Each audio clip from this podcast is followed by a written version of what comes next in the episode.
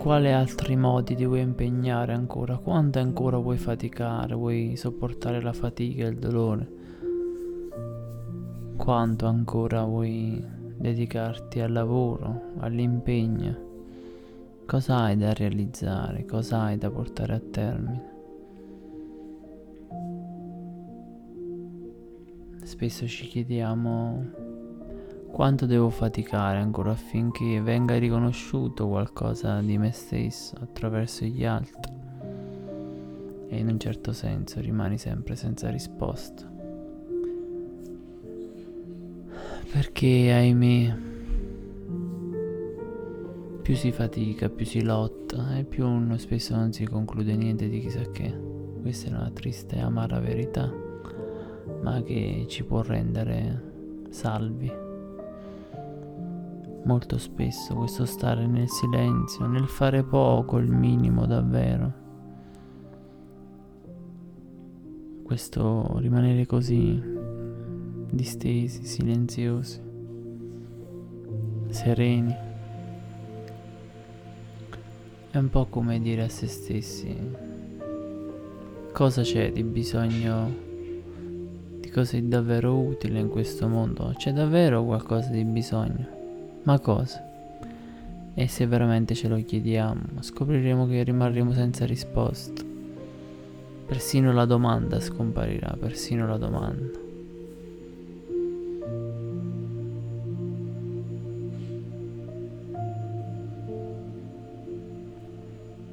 Non c'è nessuna filosofia in particolare che sostiene questa tesi, ma c'è sempre un aspetto molto naturale della vita che è un po' come guardare gli animali. Gli animali si avvicinano a te, si siedono, ti fissano, distolgono lo sguardo, leccano, non fanno niente di chissà che, non fanno nulla proprio, eppure pare che hanno fatto tutto, sembra che abbiano fatto tutto. Questa semplicità, questa spontaneità, questa, questa indifferenza verso il continuo rumore e casino della vita è qualcosa che salva.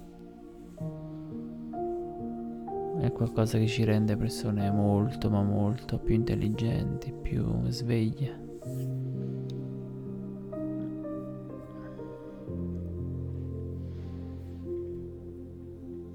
Quindi ci chiediamo quanto ancora devo impegnarmi ci impegniamo una vita intera, ci impegniamo.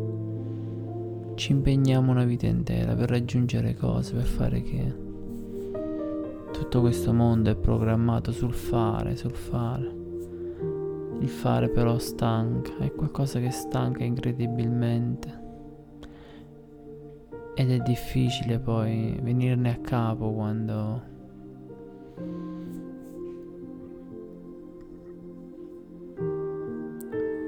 Quando siamo immersi da questo impegno e non ci troviamo più nulla.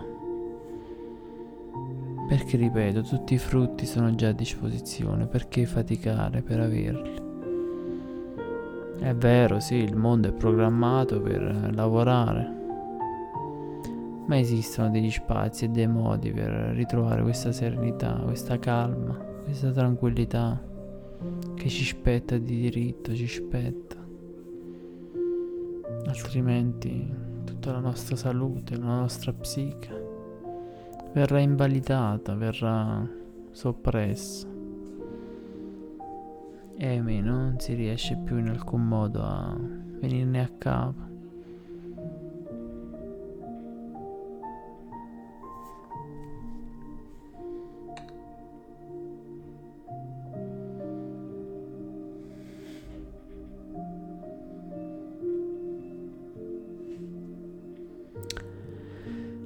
Io oggi ti lascio.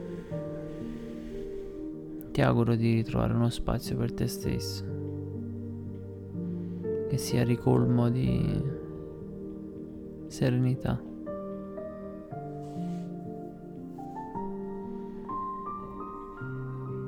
Non c'è niente che tu devi fare seriamente, la vita non va presa seriamente. La vita è così, è così fugace, così un sorvolare.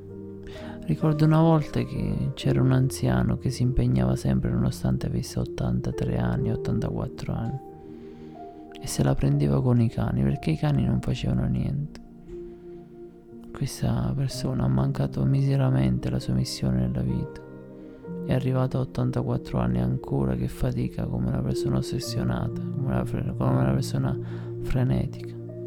Ha fallito totalmente la sua vita, l'ha fallita totalmente. Posso capire che una persona può arrivare a 40-50 anni stanca e quindi si comincia a riposare, ma arrivare a 83 anni e non ancora smettere di essere così ossessionati e frenetici dal lavoro è una cosa veramente stupida da persone con un senso di colpa forse addosso, con un senso di mortificazione, di giudizio anche. Magari non riescono ad accettare determinate situazioni e meccanismi della società e quindi si impegnano sempre di più affinché possano dimostrare quello che non riescono a essere realmente. Come il cane, il cane riesce a dimostrare quello che è realmente, ma lui no, deve impegnarsi per dimostrare qualcosa che non è.